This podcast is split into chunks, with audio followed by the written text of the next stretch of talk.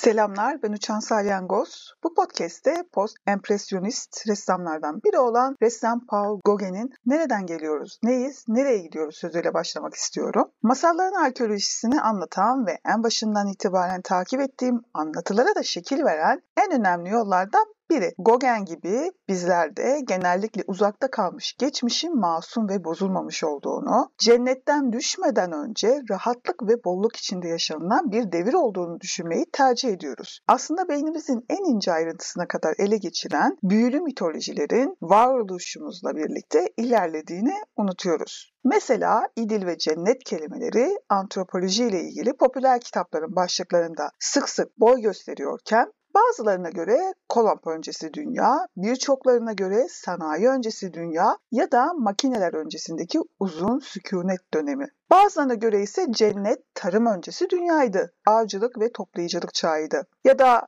Gilbert Keith Chesterton'ın dediği gibi belki de tüm bunlara yol açan hayvanlardan biri tamamen kafayı üşütmüştü. Hı, ne dersiniz? Belki de Chesterton haklıydı. Her halükarda hayatta olmanın iyi olduğu devirlerde oldu, kötü olduğu devirlerde oldu. Ama birçoğumuza göre hakikat insanların kendilerini cennetin dışına sürdüğü, kendi yuvalarını bozarak bunu tekrar tekrar yaptıklarıydı. O zaman bu bağlamda bir bilinç içindeysek ve dünya üzerindeki bir cennette yaşamak istiyorsak onu şekillendirmek, paylaşmak, korumak yine bize kalmış durumda. En nihayetinde bu bilinç içindeki insanın insan düşünebilir mi sorgusundan makineler düşünebilir mi sürecine kadar gelinmesi kader değildi. Bunları bir kenara bırakırsak asıl güzel olan düşünebilen insanın 19. yüzyıldan 20. yüzyılın ilk yarısına doğru yavaş yavaş gittiğinde bilim kurgunun dünyayı yapay zekalı robotlar kavramıyla tanıştırmaya başladığını görüyoruz. Bu güzel tanışmalardan biri de ABD'li yazar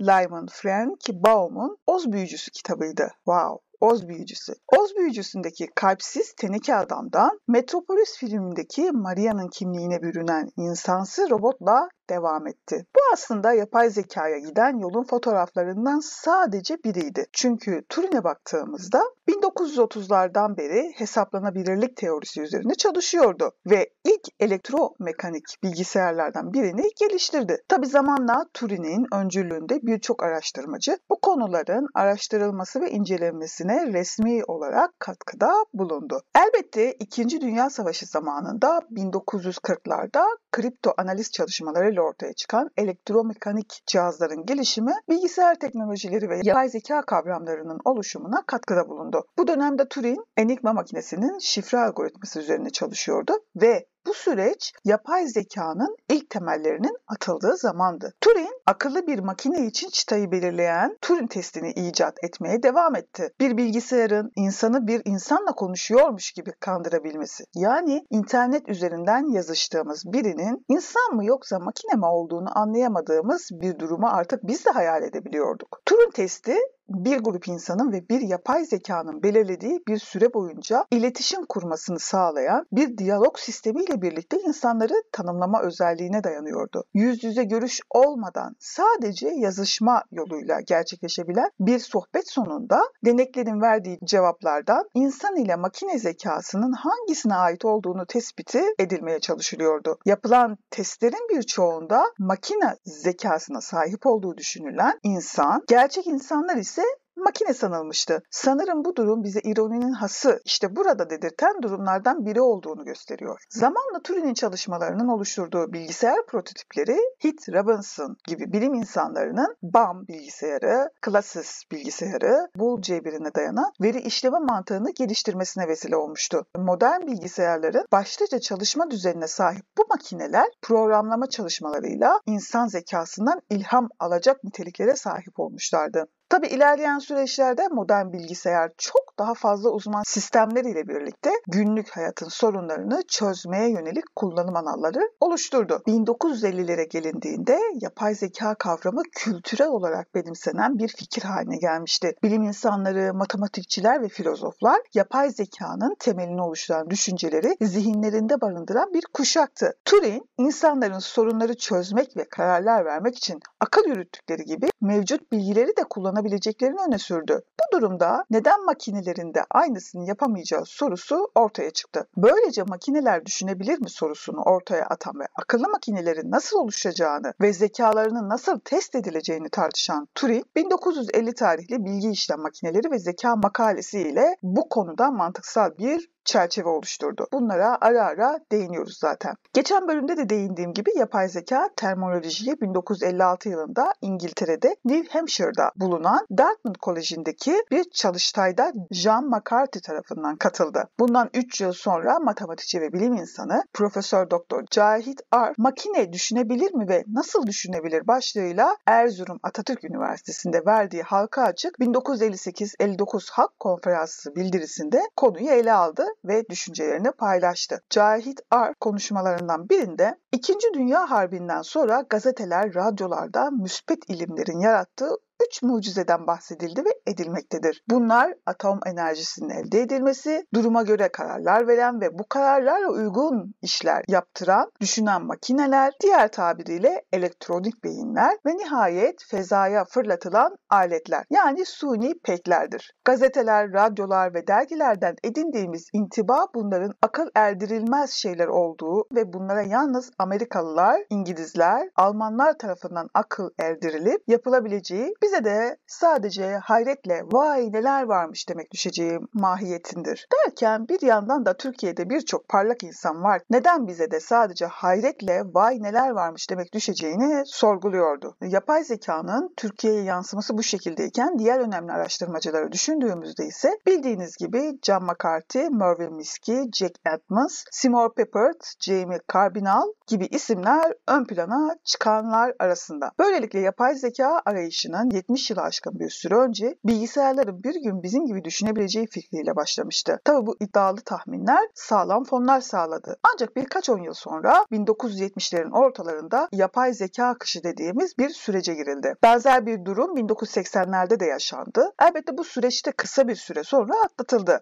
Artık son 25 yılda yapay zekaya yönelik yeni yaklaşımlar ve teknolojideki ilerlemeler bu öncülerin hayallerini gerçekleştirmenin eşiğinde olabileceğimiz anlamına gelmekteydi. 1970 yıllarında büyük bilgisayarların üreticileri olarak nitelendirilen Apple, Microsoft, IBM, Xerox gibi şirketler kişisel bilgisayarlar sayesinde bilgisayar teknolojisini son derece popüler duruma getirmişlerdi. Ama bana göre yapay zekaya giden yol önce otomatlardan geçiyordu. Çünkü bunun arka planında bir hayal ve kurgunun olması gerekiyordu. Değil mi? Yani bir insan için bir beynin önce bir vücuda ihtiyacı vardı. Tartışmaya ve geliştirmeye açık bir konu tabii ki. Mesela 1773 yılında kuyumcu James Cox ve saat yardımcısı ve çırağı John Joseph Morland tarafından Londra'da yapılan bir kuş otomatını düşünün. Bu arada hala işlevsel olan bu kuşun adı gümüş kuğu. Bu kuş gerçek bir kuğunun davranışını taklit eden gerçek boyutlu saat mekanizmalı bir otomattı. 3 adet kurmalı motor kullanarak tüylerini düzenleyen bir kuğunun akarsuda yüzdüğü bir sahneyi düşünün. Kollar ve yaylar kuşun boynunu bükmesine ve gerçekçi bir şekilde gagasını açmasına olanak tanırken bir dizi başka düzenekler ise yüzen balıklarla bir suyun hareketli illüzyonunu yaratıyordu. Bu illüzyonlardan bir tanesi de kuğunun yakalayıp yediği balıktı. Makine ayrıca içindeki bir müzik kutusu tarafından sağlanan kendi ses efektlerini de içeriyordu. Düşünsenize mekanizma müzik çalıyor, başını hareket ettiriyor, bakım yapıyor ve balık yiyebiliyordu. Tabi gümüş kuğunun ünü arttıkça 1872'de İngiltere'nin Durham şehrinde Bose Müzesi tarafından satın alınmadan önce Londra'daki James Cox'ın Mekanik Müzesi'nde ve 1867 Paris Uluslararası Sergisi'nde sergilendi. Ama bu arada kitaplarını okumayı ve anime çizgi filmlerini izlemeyi sevdiğim sevgili roman yazarı Mark Twain bile Fransa'yı ziyaret ettiği sırada bir kuğuyu gördü ve daha sonra otomatik kuşun hareketlerinde canlı bir zarafet ve gözlerinde canlı bir zeka olduğunu yazdı. Gerçekten de dediği gibi vardı. Zaten Gümüş Kuğu'nun videosunu Kitap Dedektifi sayfasında paylaşacağım. Bence siz de görür görmez büyüleneceksiniz. Günümüzde dönersek artık yapay zeka ile ilgili çalışmalar daha fazla desteklenmekte ve Turing'in adıyla sunulan Turing testi makine zekası özelliklerini destekleyen yazılımların üzerinde uygulanmakta ve bu sayede Loebner ödülü gibi başarı ödüllerine de sahip olmaktaydı. Loebner ödülü kazanan yapay zeka üzerine diyalog sistemlerine bakıldığında en bilinen örneklerden biri Alice olarak tanınmakta. 1965'te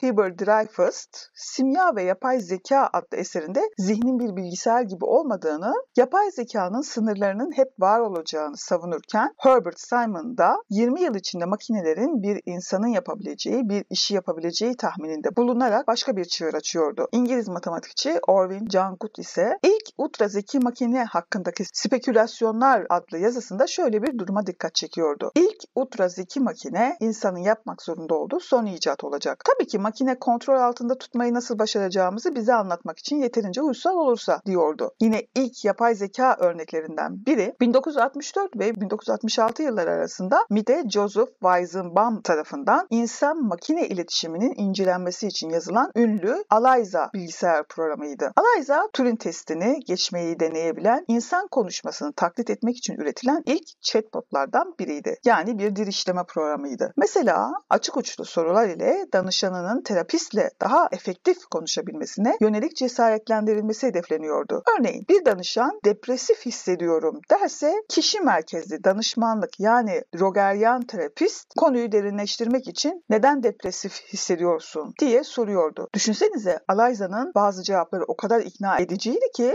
Weizenbaum ve arkadaşları bazı kullanıcıların Alayza'ya duygusal olarak bağlandıklarını ve bu kullanıcıların bilgisayar ile iletişim kurduklarını unuttuklarını gözlemlemişlerdi. Ayrıca insan ve makine arasındaki iletişimin yüzeyselliğini göstermek isteyen Weizenbaum bu kadar çok insanın bir bilgisayar programına insani duygular affetmesine şaşırmıştı. Weizenbaum, Bilgisayarın İktidarı ve İnsan Aklı isimli kitabında bilgisayarın yapabileceği her şeyi yapması gerektiği varsayımını geliştirerek bilgisayarın insanların dünyayı inşasını etkileri hakkındaki meseleleri irdelemeye devam etti. Weizenbaum her insan kendi yaşadığı dönemin bir ürünüydü diye düşünmesi duruma netlik kazandırıyor gibi bence. Yine bu yıllarda Edward Feigenbaum, Bruce Buchanan, Joshua Lieberdach, Carl Drisey Stanford Üniversitesi'nde DNDR isimli kimyasal analiz uzman sistemi üzerinde çalışmaya başladı. Yani yapay zekalı ilk uzmanlık sistemiydi. DNDAR, organik kimyacıların karar verme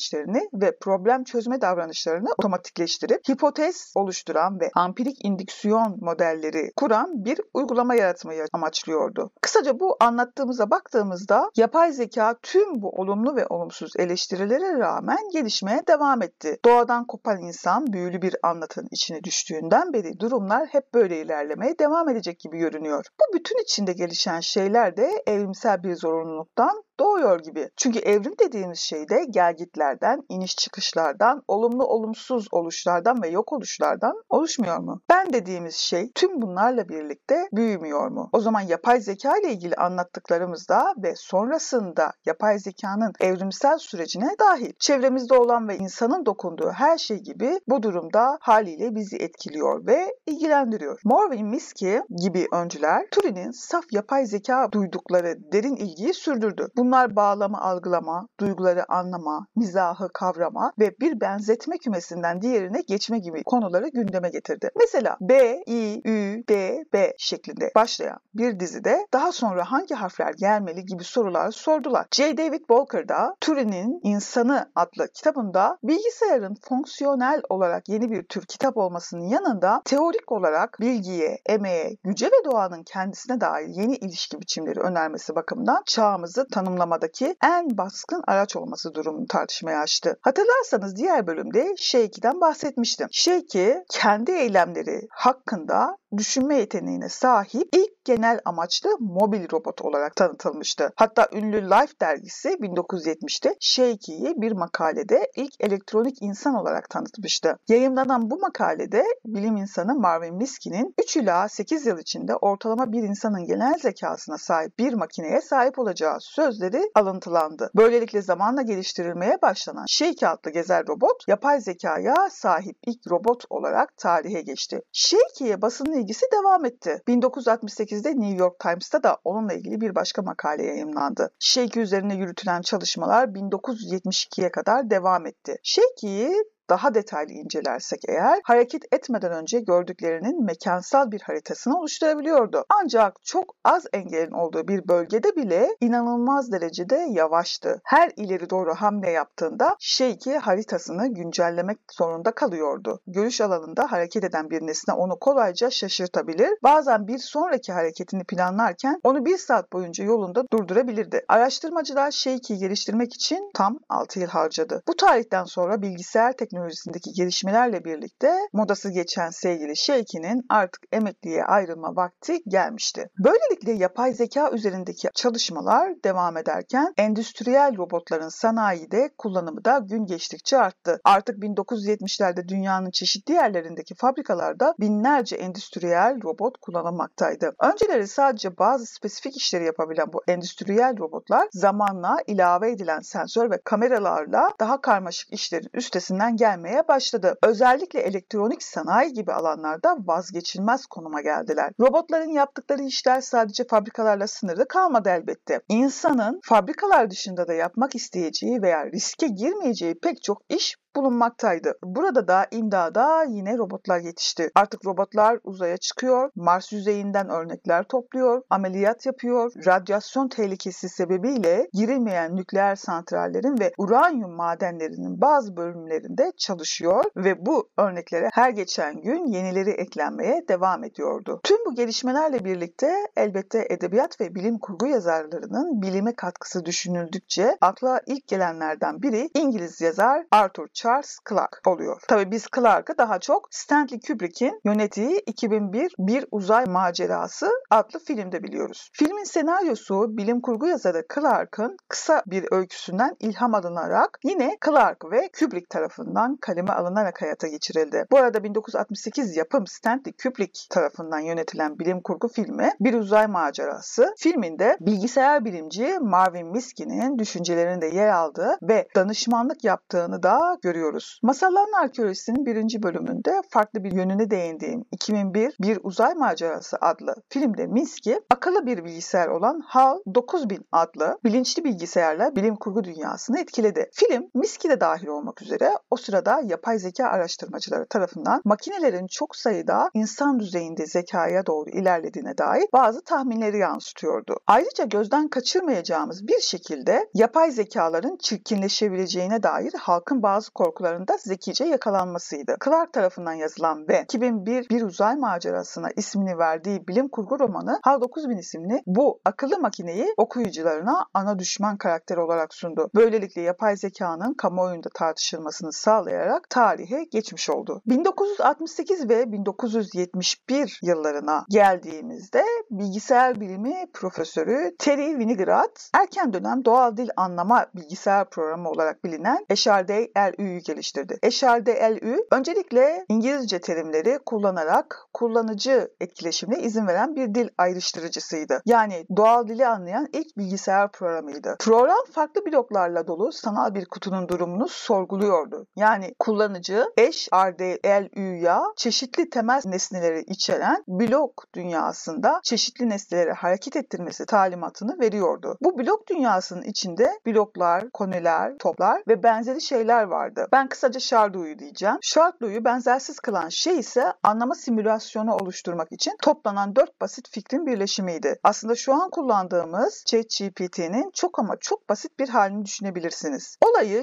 ile yapılan uzun bir diyalogdan bir parça alarak anlatmam gerekirse şöyle gerçekleşiyor. Deney yapan bilim insanlarından biri Shardou'ya kırmızı piramidin sağında bir şey var mı diye soruyor. Shardou evet dört şey var deyip onları saymaya başlıyor. Bilim insanı teşekkür ederim diyor ve Şartlu hoş geldiniz diyerek tekrar döngünün başına dönerek verilecek yeni komutları almaya hazır bir şekilde beklemeye geçiyor. Şöyle geriye anlattıklarımıza baktığımızda nereden nereye geldiğimizi görebiliyoruz değil mi? Ve bana göre de yavaş ilerlediğimiz bu süreç çünkü çok geçmiş tarihlere baktığımızda hayal ettiklerimiz inanılmaz şeyler var. Mesela ilginç efsanelerden birinde 16. yüzyılın mekanik keşişi adlı otomatla ilgili İspanya kralı 2. Filip'in yaptığı bir kutsal vaadi yerine getirmesi araştırmasıyla ortaya çıkan ilginç bir efsaneydi bu. Bu efsaneye göre 2. Filip'in oğlu ve varisi olan Don Carlos ağır bir şekilde yaralanınca ki bu yaralanma hakkında birçok hikaye yine mevcut. Bunun üzerine kral eğer çocuk iyileşirse göklere bir mucize yapacağına dair yemin etti. Doktorların tedavileri uzun süre devam etmesine rağmen prens bir türlü iyileşme göstermedi. Kral ve halk ülkesinin varisinin ölmesinden o kadar korkuyordu ki halktan bir grup 100 yıl önce ölen Diego del Gallo adlı bir rahibin kalıntılarıyla yani mumyasıyla birlikte saraya doğru yürüdüler. Hastanın odasına girdiler ve diz çökerek kralın huzurunda Diego'nun kalıntılarını hastanın yanına koydular. Bu sırada doktorlar hastayı iyileştirmek için ellerinden geleni yapıyorlardı. Gel zaman git zaman prens sağlığına kavuştu. Tabi Don Carlos'un şaşırtıcı iyileşmesinin ardından prens üzerinde çalışan 10 kişilik doktorlar biraz arka planda kaldı. Çünkü tüm dikkatler rahip Diego'nun mumyasına odaklandı ve burada bir mucizenin olduğu hissi toplumda büyüdükçe büyüdü. Aslında bunun bir nedeni de yine prensti. Çünkü prens ölüm döşeğindeyken kendisine görünen bir hayaletten bahsetti. Prense göre 9 Mayıs gecesi bu hayalet küçük bir tahta haç taşıyarak hastaneye girmiş ve prense iyileşeceğini söylemişti. Tabii ki prense göre o gece onu ziyaret eden Diego del Gallo'ydu. Bu arada prens de bazı anlatılan hikayelere göre zamanın sadistçe hareketlerinde bulunan manyağın önde gideniymiş. Yatağa düşmesinin bir sebebi de işte bir hizmetçiyi kovalamasıyla merdivenlerden düşüp kafasını gözünü kırmasıyla gerçekleşiyordu. En nihayetinde kral Diego'nun otomatının yapılması emrini verdi. Bu otomatik harikanın kökeni biraz gizemli olsa da yaratılışı genellikle 16. yüzyılda 5.